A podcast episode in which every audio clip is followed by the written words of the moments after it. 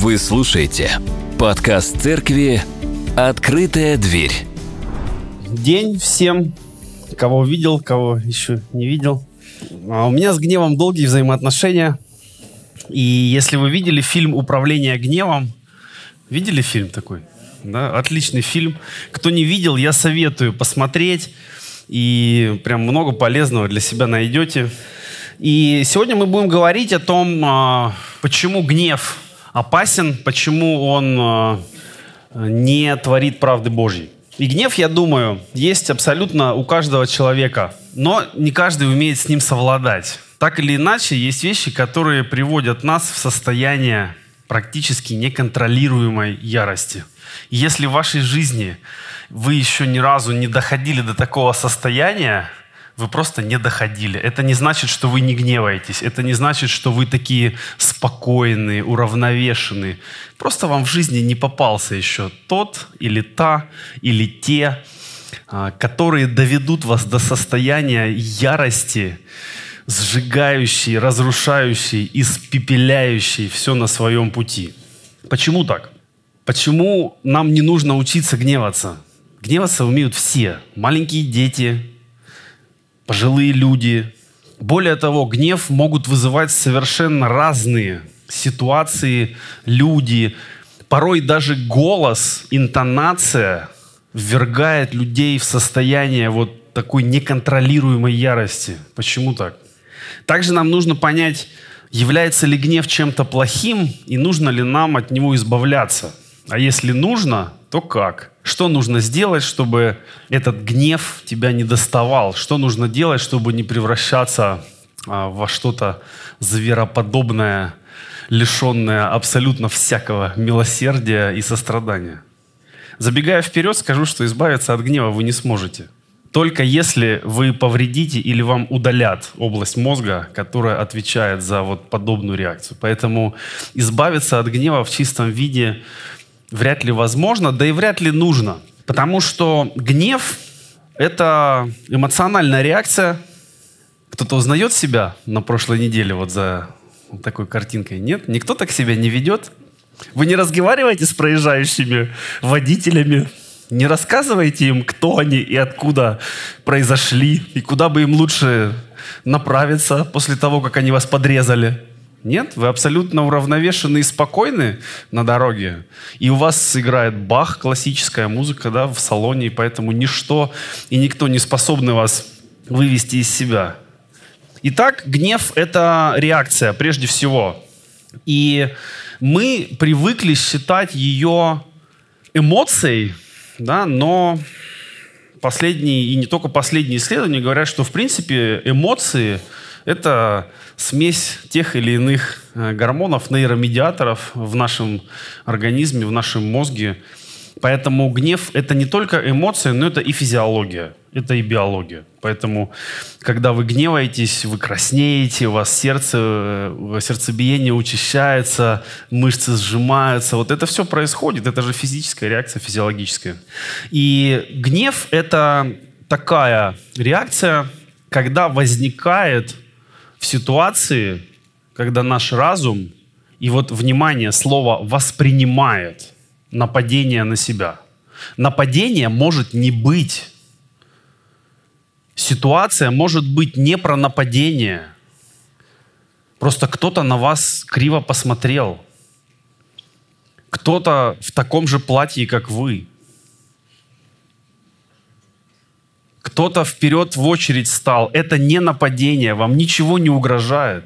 Но это реакция, которая возникает у нас, когда мы что-то или кого-то воспринимаем а, как нападение, и есть шанс этому противостоять. Концовка определения очень важна, потому что если есть шанс противостоять, мы боремся, боремся до конца, боремся отчаянно, прикладывая все усилия. Часто в этой битве абсолютно не существует правил. Если нет шанса противостоять, гнева тоже нет. Есть беспомощность, есть э, такая горечь, есть страх, может быть. Но гнева не возникает, потому что, ну вот, мы не видим возможности победить, мы не видим возможности отстоять. И, может быть, тогда для сохранения жизни лучше не гневаться, а что-то еще. Да? Помолчать, там, прикинуться мертвым. В природе этот прием часто срабатывает. Дети тоже этот прием очень любят. Да? Иди сделай что-нибудь, все, притворился и вроде не слышишь, и тебе ничего за это не будет. Есть э, страх, может быть, когда э, вот цена, цена отстаивания своей позиции, ты понимаешь, что слишком дорого может стоить победа, и ты решаешь не ввязываться в этот бой. И вроде бы понятно, да, вот гнев — это реакция, запускается определенная реакция тела, запускаются наши эмоции, как-то это выражается, мы себя чувствуем определенным образом, мы что-то делаем в гневе. И очень часто люди в гневе не могут вспомнить, что они делали. Расскажу вам одну историю. Когда наши дети были маленькие, сейчас-то я уже не могу так, а когда они были маленькие, когда они ну, чем-то уже серьезно меня так доводили, как мне казалось, я мог их... А, сейчас не могу. Сейчас, сейчас уголовный кодекс. А, то есть я пытался включить какую-то физическую силу. И вот как однажды я тоже сильно разозлился.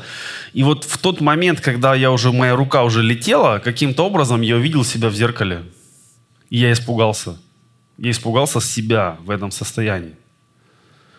И я остановился. Но часто мы не видим себя со стороны. И если бы кто-то в момент гнева просто показал вам себя, просто поднес бы зеркало к вам, вы бы в следующий раз долго думали, хотите ли вы опять выглядеть вот так, как вы выглядите. И когда мы впадаем в состояние вот этой неконтролируемой ярости, а гнев — это же не просто раздражение, или это не просто такая... когда мне что-то сильно не нравится, это именно состояние неконтролируемой ярости, то вот тогда мы встречаемся с самой, можно сказать, глубокой и очень некрасивой частью себя, которая в каждом есть, которую мы можем умело прятать, потому что так... выгодно, или так требует общество, или так принято.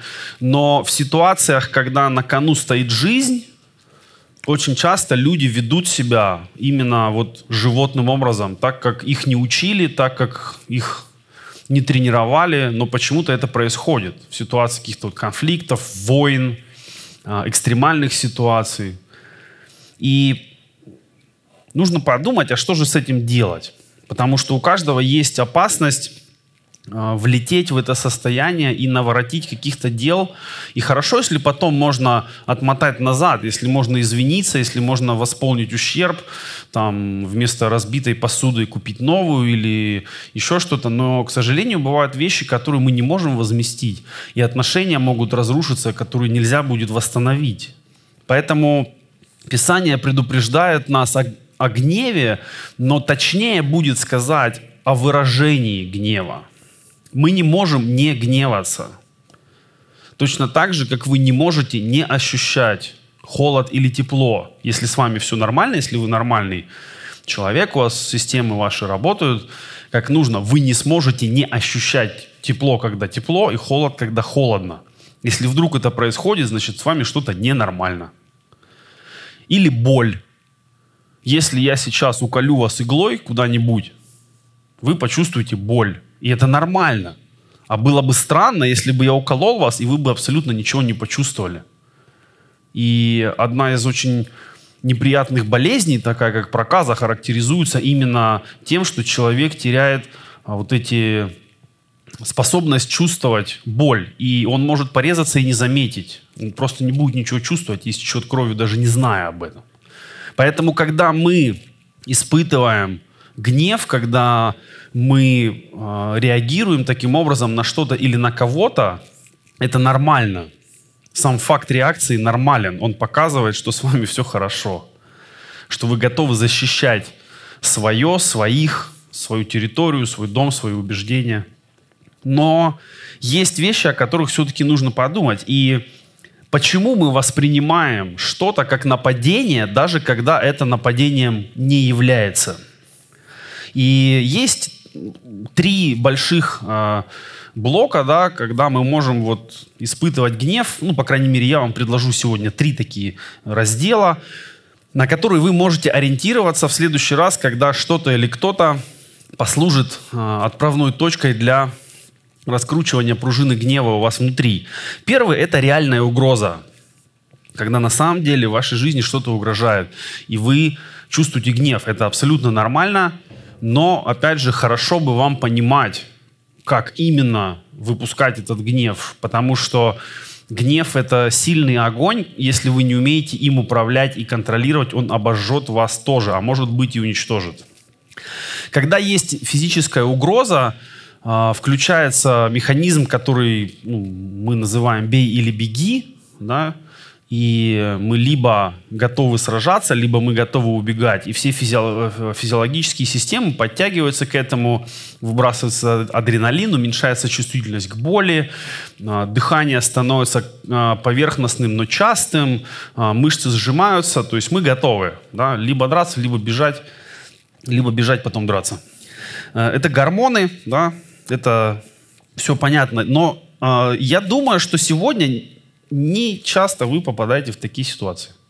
Вот вспомните, может, когда, когда последний раз э, что-то или кто-то вот, реально угрожали вашей жизни. Не случайно там вот, вы идете по переходу, и кто-то не остановился, проехал и чуть вас не сбил. Это не намеренно, будем надеяться. Но все-таки вот, да, мы живем в очень приятное время, когда нашей безопасности намеренно никто не пытается угрожать. Это хорошо. Это достижение цивилизации. Им надо радоваться и пользоваться. Но есть предполагаемая или воображаемая угроза, то есть ее в реальности нет, но мы ее себе придумываем. Да? Так, ну, так называемая тревожность. А что если? А что если я выйду на улицу, а там плохие люди? И эти плохие люди обязательно на меня нападут. И они не просто на меня нападут, но они еще сделают мне что-то больно, неприятно. Этого не происходит. Нет никаких свидетельств того, что за тобой следят. Тебе не присылали черную метку, тебе не звонили и не говорили «ходи теперь и оглядывайся», ты, не, ты ни у кого не взял в долг и не отдал. То есть нету причин реальных для этого, но ты себе их придумываешь. И могут внутри происходить те же реакции, как если бы существовала реальная физическая угроза. Потому что для мозга абсолютно все равно, бежит ли на вас настоящий грабитель с ножом, или вы его себе придумали. Именно поэтому людям так нравится смотреть видео на Ютубе про мотивацию, про победы, про преодоление. Посмотрел и как будто сам все преодолел. И похудел, да, пробежал, там, заработал, смог добиться того, что нужно, и все. А что происходит, когда мы достигаем чего-то, да? Можно расслабиться и поесть. Можно расслабиться и пойти спать. Ты же уже все... Мозг тебе говорит: дружище, мы все достигли. Мы все преодолели, мы молодцы. И, конечно, индустрия этим пользуется. И мы часто попадаем в ловушку, что угрозы нет, но мы ее себе придумываем. И таких людей очень много. Поэтому кабинеты психиатров и психотерапевтов не пустуют. И количество людей, ну, тревожных, так называемых, очень много. Вот их мы видим часто, да, вот в метро там люди идут, постоянно озираются, что-то боятся подойти и так далее. Нету угрозы, но они ее себе придумывают и реагируют на нее так, как будто она есть. А может быть и вы такие же, да, в чем-то. Есть третья часть, когда ситуация вообще не про нападение, не про угрозу, не про то, что кто-то против вас, но почему-то вы ее воспринимаете как нападение. Вы ее себе трактуете как нападение. Кто-то не так посмотрел, кто-то что-то про вас рассказал, кому-то дали повышение в обход вас и так далее. То есть обычные бытовые ситуации, но вами они воспринимаются как посягательство на то, что принадлежит тебе. И у нас в доме есть вот такое правило: если еда не подписанная, она общая. Почему? Знаете, почему так произошло? Потому что бывает, ты идешь, с надеждой. Приходишь, и все, и нет надежды. А тебе говорят, ты сам виноват, ты не сказал, что это твое. Поэтому, чтобы избежать гнева, который был нередким в этих ситуациях, мы решили, что если еда подписанная, все, нельзя брать, если там не твое имя. А если э, еда не подписанная, она в свободном доступе, она общая. И вот это пример к тому, что ситуация вообще не про нападение. Да? Никто не хочет, ну, условно, там, съесть мою еду, чтобы я умер от голода. Это не нападение на мою жизнь, это не попытка сделать что-то плохое. Но это воспринимается как нападение, и гнев настоящий происходит. Настоящий? Но не даст соврать. И сюда можно отнести ситуации, когда нам кажется, что с нами поступили несправедливо. Нарушена какая-то честность наша внутренняя. И очень часто это аргумент вот именно в детских таких спорах, да, что дети говорят, когда им чего-то не досталось. Это нечестно, это несправедливо. А если им досталось, справедливо. И, все, и, и то, что это другому не досталось, ребенка уже не волнует. Мне же досталось, значит, это справедливо для меня, в моем мире. И мы вырастаем, а реакции остаются те же. Мне чего-то не дали, меня не повысили, мне зарплату не подняли, мне выходных там не дали, как я хотел. Это несправедливо, это нечестно. И это воспринимается как нападение. И запускаются опять все те же механизмы. И возникает гнев, возникает такая лютая ярость. Чем опасен гнев? Опасен гнев в том, что в гневе нет чуть-чуть. Гнев — это всегда максимально, это всегда до победы. Это всегда вот э, пока э, враг не закатан в бетон, ты будешь продолжать. Гнев, он похож на бойцовскую собаку злую, которая, сомкнув челюсти, не разжимает их до тех пор, пока ее жертва не перестает вообще подавать каких-то признаков жизни. Гнев опасен тем, что он истощает все наши ресурсы. Если вы вспомните себя в состоянии гнева, то после, после вот каких-то приступов ярости вы чувствуете себя очень уставшими. Именно поэтому гневающиеся дети потом когда-то засыпают уже. Это, они сначала злятся, плачут, но потом засыпают, потому что они устали. Они не могут больше злиться и поэтому засыпают. Потому что гнев — это очень энергоемкая реакция организма, потому что она направлена на выживание, да? Вернемся назад, когда мозг воспринимает нападение и видит шансы этому противостоять. И если есть шанс выжить, им надо пользоваться. И мы стараемся тоже не размыкать свои челюсти до тех пор, пока не будет угроза нейтрализована. И гнев лишает нас каких-либо границ контроля. Когда ты гневаешься, ты не можешь чуть-чуть погневаться. То есть ты будешь э, действовать до тех пор, пока ну, уже не, нечего будет восстанавливать. Гнев может иметь разные проявления. Это может быть вспыльчивость, раздражительность, споры, злопамятство, ненависть, жажда отмщения, непрощение. Узнает кто-то себя в картинке? Орете на телефон? Вот когда вы... Ну, или на, не знаю, на микроволновку, или на телевизор, или на машину, которая не заводится. Вообще люди, орущие на предметы, они выглядят смешно, но в этот же момент, когда они орут, они же чувствуют настоящий гнев. Да? Угроза, ее надо нейтрализовать. И любовь к спорам, любовь к доказыванию чего-то также может быть одним из видов гнева. И э, споры... опасны тем, что они не направлены на выяснение истины. Известная поговорка, что в споре рождается истина, это неправда. Истина рождается в диалоге, во взаимоуважении. А в споре уважения нет по умолчанию. В споре ты хочешь выиграть, и ты готов на все. Вчера я был готов пройти, ну, километра три, чтобы выиграть. Я настолько был уверен в своей правоте, что я был, я говорю, ну, мы там заспорили за... по поводу одной ситуации, я говорю, пойдем, я тебе докажу. Я был готов. Я прям почувствовал, как адреналин у меня выплеснулся, мне стало не холодно. Я был готов идти для того, чтобы доказать, что я прав. Поэтому споры опасны э, И часто в споре мы переходим на крик, мы переходим на личности, да, на оскорбления, когда уже не предмет спора важен, а мы говорим, ну, ну как ты, как вот ты там с твоими там, огромными ушами, что ты вообще можешь сказать в этой жизни? Да, или как человек, который там, ходит в такой одежде, что от него можно слышать? Какие, какие аргументы от него можно воспринимать? И это происходит быстро. Почему? Потому что личностные аргументы – это прямо огонь на поражение.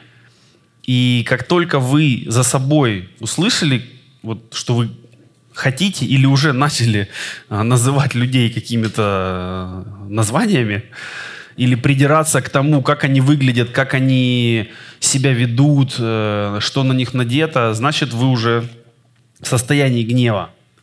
И отрывок, который мы сегодня с вами откроем, он находится в послании к Галатам.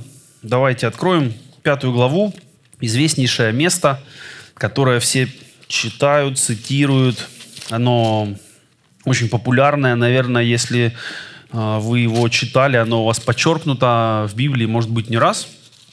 Вот, пятая глава про дела плоти и плод духа. Дела плоти известны. Они суть прелюбодеяния, блуд, нечистота, непотребствие, идолослужение, волшебство, вражда, ссоры, зависть, гнев, распри, разногласия, соблазны, ереси, ненависть, убийство, пьянство, бесчинство и тому подобное. То есть мы список можем продолжать долго-долго. «Предваряю вас, как прежде предварял, что поступающие так Царство Божие не наследуют». Это очень важный момент. Поступающие так. Испытывать гнев и гневаться – это разные вещи. То есть выражение гнева – вот что может нас погубить. Вот в чем опасность. Испытать гнев, прилив какой-то вот эмоции, и справиться с ним – это нормально, это то, к чему мы должны прийти. Но люди часто оправдывают свои поступки в состоянии гнева чьими-то другими поступками, словами, состояниями. Да? «Ты меня разозлил, ты меня достал». И получается, что не я виноват. В моем гневе виноват кто-то другой. И это неправильно. К сожалению, очень много бед происходит вот в такой постановке. Да? Ты виноват, поэтому ты выпросил и получил. Ты меня доставал, доставал и достал. Поэтому уже не обижайся. И, к сожалению, многие люди оправдывают очень ну, жесткие даже преступления тем, что это не я виноват, это меня довели, разозлили, спровоцировали, подставили и так далее. Но каждый из нас только сам отвечает за свои действия. Поэтому люди могут сколь угодно, даже намеренно пытаться вас выводить из себя, но выйдете вы из себя или нет, это исключительно ваше решение. Проблема в том, что мы можем это решение принимать так часто и так быстро, что кажется, что это автоматическая реакция. Мне сказали, я в ответ. Меня толкнули, я ударил. Да, мне что-то сделали, я что-то сделал. И кажется, что это все, это не я, это автоматически. И часто мы, когда что-то сделали, да, сказали, обозвали, оскорбили, что мы говорим потом? Я не хотел, да. Это был не я. Тоже такая поговорка существует. Меня как будто подменили. Вообще я не такой. Просто вот в этот раз что-то случилось. Да, там, бес попутал. Христианская отмазка. Вот искушение настигло, не смог совладать. И так далее. Можно придумывать или даже не придумывать, а вы можете привести, составить список своих любимых оправданий, как вы, что вы говорите, когда вам нужно объяснить свои поступки. Но к каждой из этих фраз вы можете с другой стороны рядом дописать. Это неправда. Я сделал это, потому что захотел. Или захотела. Это сложно. Когда, когда мы говорим так, я, я на тебя наорал, потому что я так захотел. Мы выглядим плохо и в своих глазах, и в глазах других людей. Но это правда. И зрелость состоит в том, чтобы смотреть на себя в зеркало и не отводить глаз. И видеть себя таким, каким видит тебя Бог. Может быть, ужаснуться от этого. Но не перестать, вернее, не начать себя оправдывать. А вот таким, как есть, прийти ко Христу и сказать: Господь, вот я такой, и без Тебя я никак не могу стать другим.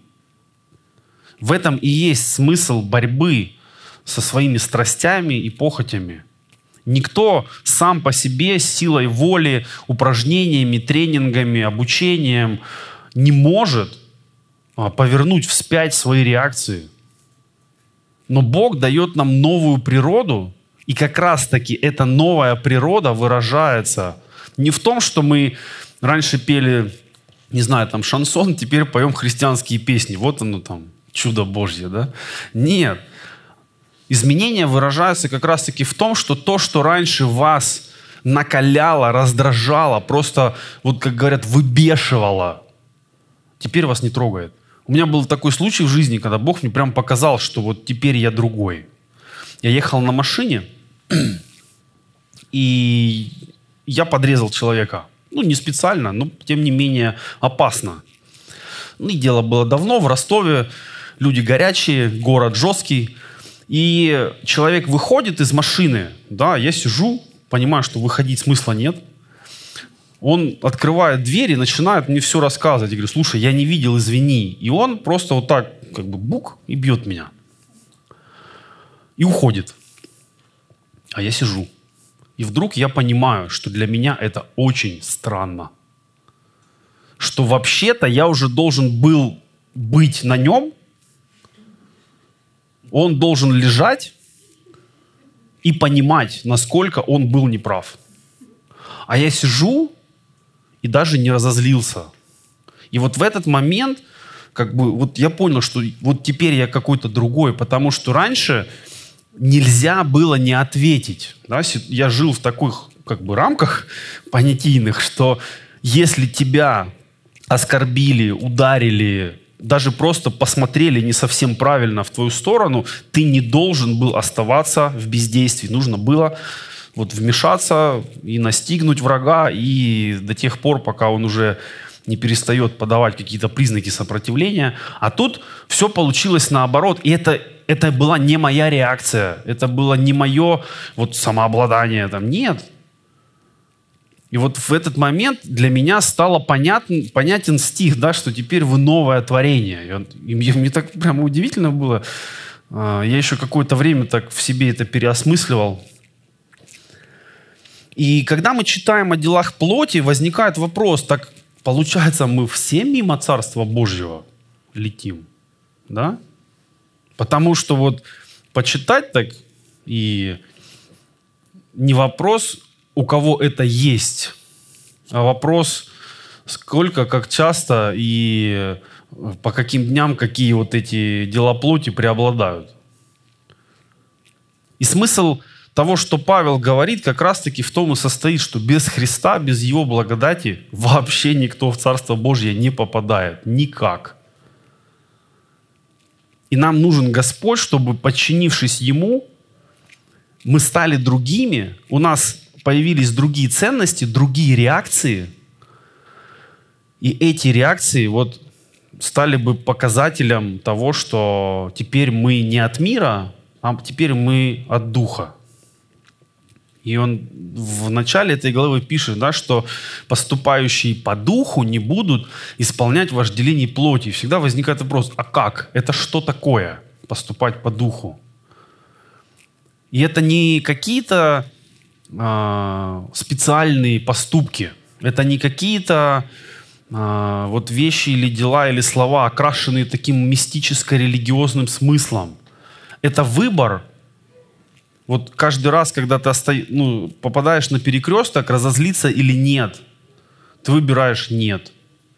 А, там, ненавидеть или нет, ты выбираешь нет. А, поддаться похоти или нет, ты выбираешь нет. Нигде не говорится о том, что эти искушения будут мимо тебя ходить. Но в каждый момент, когда искушения будут приближаться и чем-то тебя там заманивать, у тебя будет выбор. И вот именно этим отличаются спасенные люди от неспасенных. У неспасенных людей нет выбора не грешить. Они грешат потому, что они являются рабом греха. А у спасенных людей появляется возможность не грешить. Не потому, что они лучше, чем э, неспасенные люди, невозрожденные, а потому, что у них есть сила Духа Святого внутри, которой пока еще нет у тех, кто не верует. А так-то мы очень похожи. У нас ничего сильно физически-то не меняется после покаяния. Но природа другая становится. И эта природа как раз-таки проявляется в других реакциях. Поэтому, если вы хотите понять о себе, вот как вы с Богом, да, то испытывать это нужно не в момент, когда все классно, здорово, и ты готов петь аллилуйя с утра до вечера. А вот наоборот, когда рядом раздражающие люди, как ты себя ведешь, когда рядом э, сложные ситуации, как ты в них действуешь. И то, как ты действуешь, и на основании чего ты действуешь именно так, и покажет, ты уже новый или ты еще старый. Ты уже можешь по духу поступать, или ты все еще по плоти действуешь. Есть много людей, которые не приводят в исполнение своих гневных замыслов просто по причине существования Уголовного кодекса. Но есть и те, которых Уголовный кодекс не, не останавливает. И гнев похож на огонь, вышедший из-под контроля, который невозможно остановить. Поэтому есть много других стихов, да, что там «Солнце не зайдет во гневе вашем», «Гнев человека не творит правды Божьей». То есть все вот эти выражения гнева, наши действия в состоянии гнева. Можно сказать, что в этот момент мы отказываемся быть с Богом. Когда мы проявляем гнев, когда мы выбираем ярость, в этот момент мы выбираем уйти от Христа, потому что вместе одно с другим невозможно. И в этом сложность и опасность, что это не просто, это не просто вот разозлился, ну потом помирился, впал в приступ ярости, ну а потом поулыбался, там конфет купил, сказал «простите меня», и все вроде нормально. Нет. Вопрос куда глубже и сложнее. И что же является противоядием от гнева? Как вы думаете? Доброта. Доброта. Так. Бей и улыбайся, да? Никакой агрессии. Что еще? Какие варианты у вас есть? Да. Любовь, да, конечно. Посчитать от одного до десяти. Мне, мне говорили такой прием. Я посчитал и потом сломал стену гипсокартоновую. И потом пришлось вешать плакатик, чтобы закрыть ее, потому что это была не наша комната. Поприседать. Да, можно быть гневным приседателем. Эти средства чуть-чуть работают, но они не решают вопрос гнева. Они его не, они не избавляют вас от гнева, они чуть-чуть помогают вам выпустить физически пар, так сказать, да? Но гнев-то остается. Какие еще есть варианты? Давайте. Анализировать свои чувства в состоянии гнева, это особенно, да, когда у тебя просто кровь в глаза заливает, ты как бык, готовый раздробить всех на своем пути, и вот в этот момент нужно заняться анализом. Конечно, да. Рас... Что? Учиться? Переключиться? На какую? Да, может быть, на Уголовный кодекс, да. А, позвонить маме, да. На самом деле, часто мы думаем, что противоядием или противоположностью гнева является спокойствие. Да? То есть, если гневный человек — это вот ярость, крик, громко, нагло, то противоядием или противоречием является вот спокойствие, такое умиротворенность, ну как бы на седативных препаратах, когда человек находится, он не может гневаться, да, такой умиротворенный и все. На самом деле нет. Следуя Писанию, противоядием от гнева является воздержание и самоконтроль. Это то, что является частью плода Духа. Умение контролировать огонь внутри тебя. Не отрицание его, не подавление его там, препаратами или упражнениями или еще чем-то, а именно понимание, что ты можешь сделать, если тебя накроет, а самое главное, как жить так, чтобы не накрывало. И в работе с людьми, вот, которые лечатся от зависимости, есть такой термин профилактика срыва. То есть их учат, да, людей, которые вот хотят избавиться от зависимости или от какого-то зависимого поведения, их учат не тому, как действовать, когда тебя накрыло. Потому что, ну, по большому счету, уже поздно что-то делать. А вот как, что делать так, чтобы не начало накрывать. И вот это то же самое с гневом. Как жить так, что делать, чего не делать, чтобы не подходить к опасной черте, за которой уничтожение и только радиоактивный пепел. И первое, что э, хочется сказать, не нужно пытаться заглушать гнев. Вообще никакие эмоции не нужно заглушать. Да, что я имею в виду? Не нужно говорить, что все нормально, когда все вообще ненормально. Не нужно говорить, что ну все, слава богу, когда ты вот в каком-то миллиметре от того, чтобы сорваться и что-то натворить, или ну, уйти куда-то, или сказать что-то, или уйти наоборот из церкви. Не надо задавить эмоции, потому что задавленные эмоции находят выход через тело. И есть э, огромное количество болезней, к сожалению, которые имеют психосоматическую природу. Не, физи- не физиологическую, не органическую, психосоматическую. То есть человек а, из-за нервов там одно болит, там, из-за ярости другое болит. Но не просто из-за того, что ты вот, гневаешься, а потому что ты-то давишь внутри. Поэтому эмоции, по большому счету, это как лампочка. Она тебе что-то показывает. И вот когда вы едете в машине, у вас горит лампочка бензина, орать на нее смысла нет, игнорировать ее тем более смысла нет. Нужно что-то сделать. И вот наши эмоции — это такие индикаторы, которые нам показывают. Вот ты едешь, живешь, и вдруг пык, начинает мигать лампочка страха. И нужно понять, а что это? Да? Это как, ну, например, спущенная шина. И если ты будешь ее долго игнорировать, ты не туда приедешь или не приедешь. Раз — лампочка гнева загорелась, раз — лампочка других, другой какой-то эмоции загорелась. С, с этим надо что-то делать. И есть э, ну, достаточно много средств, как мы можем выразить эмоции, не разрушая себя, не разрушая других и не разрушая имущество. И мы не можем отследить все искры, которые в нашей жизни возникают, но мы можем не дать огню гнева, злости, ярости разгораться в нас. И уж тем более не нужно лить туда бензин какой-нибудь эмоциональный. Что еще важно? Не нужно ставить себя в ситуации, где ты склонен гневаться. Поэтому, зная себя, зная, что вокруг, нужно стараться либо избегать ситуации, либо менять ситуации, либо менять какие-то свои маршруты. Точно так же, как для человека, который перестал употреблять алкоголь, ему лучше не ходить по той дороге, где у него там барная аллея, да, потом, по которой он раньше ходил, и у него был такой гастротур по барам. Теперь ему нужно придумать какой-то другой маршрут, чтобы меньше подвергаться искушению. Вот в ситуации с гневом точно так же. Если вы знаете, что вас выводит, кто вас выводит, как вас выводит, зная это, прокладывайте маршруты своей жизни, своих решений, так, чтобы не подвергать себя искушению. И это точно так же э, важно понимать, что вы не можете постоянно контролировать свое состояние. Вы не можете все держать под контролем. Точно так же, как ну, частая ситуация, молодые люди начинают встречаться, парни, девушки, и они говорят, у нас все, у нас все здорово, у нас все под контролем. Но в какой-то момент контроль отключается, а гормоны включаются. И точно так же с любыми эмоциями, с любыми нашими состояниями. Нам не нужно ставить себя в ситуацию искушения.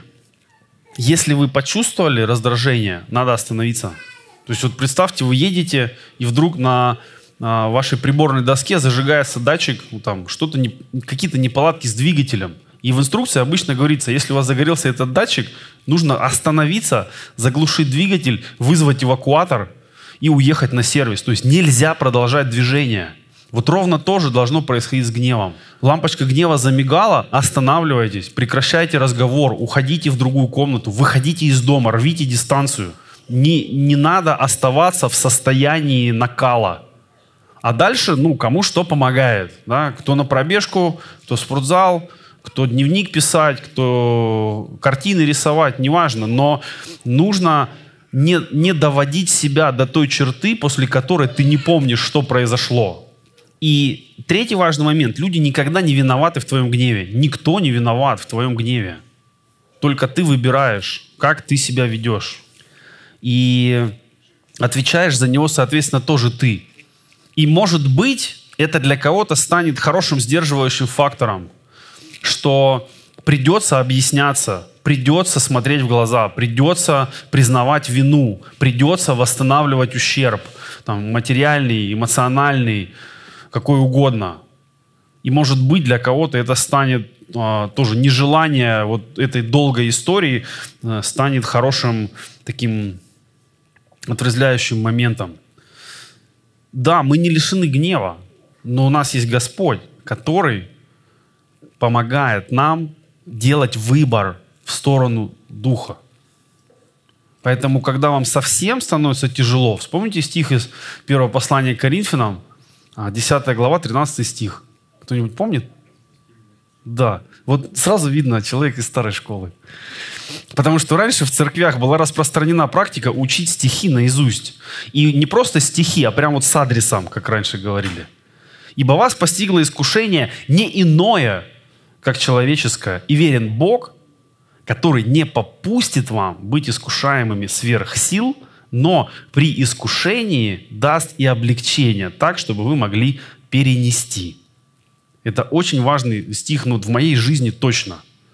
И вы тоже можете сделать свою подборку важных стихов, которые вы будете смотреть, говорить, провозглашать в те моменты, когда вам будет очень тяжело. А вам будет очень тяжело когда-то, где-то, с кем-то, в каких-то ситуациях.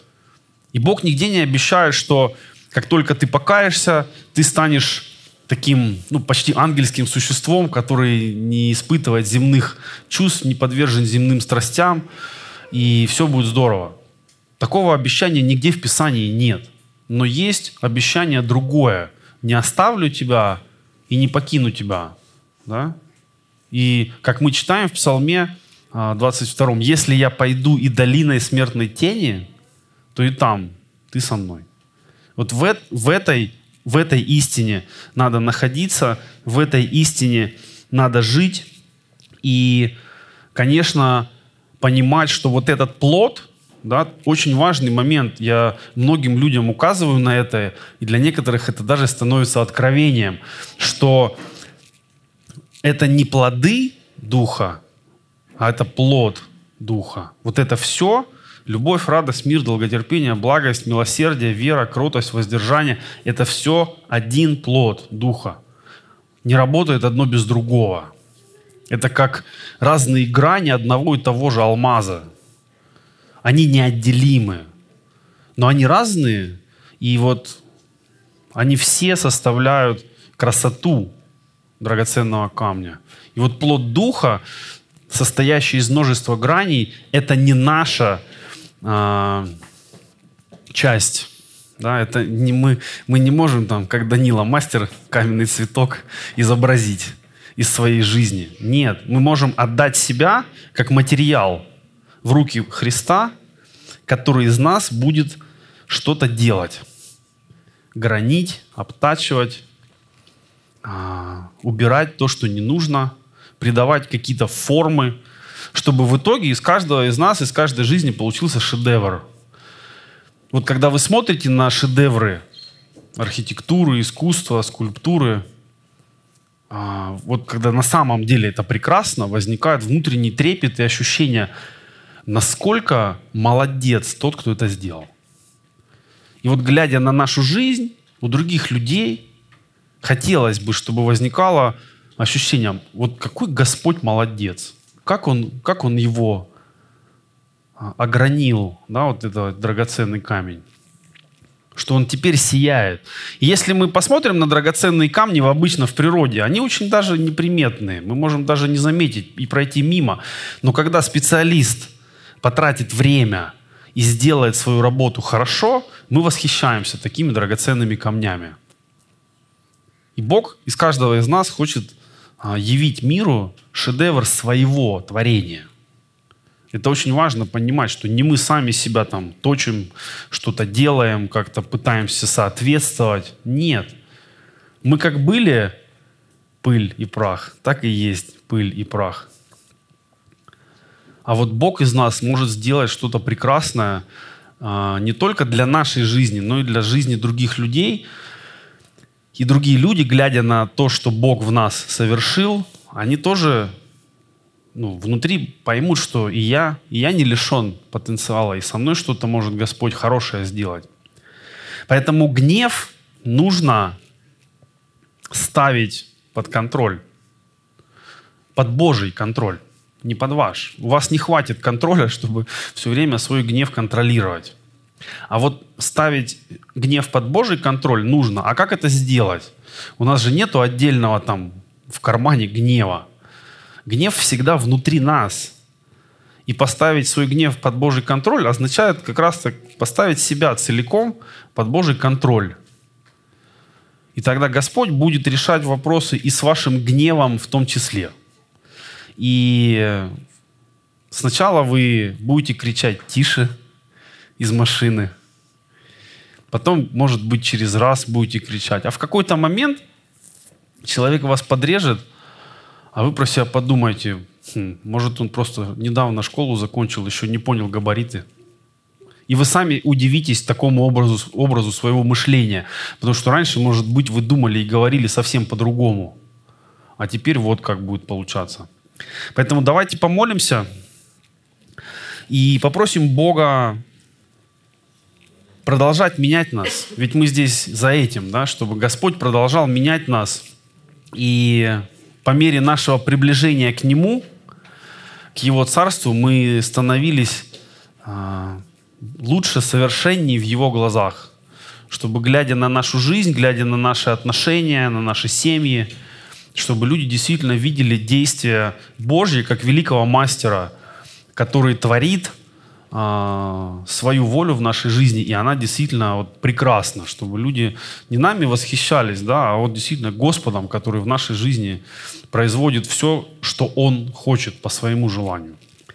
Дорогой Иисус, мы благодарны Тебе за то, что Ты есть Бог нашей жизни, и мы можем приходить к Тебе в любом и физическом, и эмоциональном, и духовном состоянии. Ты никогда не изгоняешь нас, Ты не отказываешься от нас. Даже когда наши поступки не показывают Тебя в лучшем свете, Ты продолжаешь принимать нас и исправлять нас. Мы просим, Боже, помоги нам не уходить далеко от Тебя, чтобы не становиться заложниками своих эмоций, чтобы не поддаваться ненужным э, реакциям, чтобы не сожалеть потом о словах, которые лучше бы не говорить, и не восстанавливать ущерб от действий, которые лучше бы не делать. Господь, помоги нам понимать, э, как это. Полностью отдать себя Тебе, полностью подчиниться и позволить Тебе взрастить в нашей жизни плод Духа Святого, чтобы, глядя на Него, испытывая Его, удивлялись и мы, и люди, знающие нас. Прошу Тебя за каждого, кто сегодня в церкви находится, за всех, кто смотрит или будет смотреть. Даруй мудрости и откровения Слова Твоего, чтобы их жизнь преображалась и менялась под действием Твоего Духа, под действием Твоей силы. Благодарим Тебя за все, что имеем из руки Твоей. Молимся во имя Отца, Сына и Святого Духа. Аминь.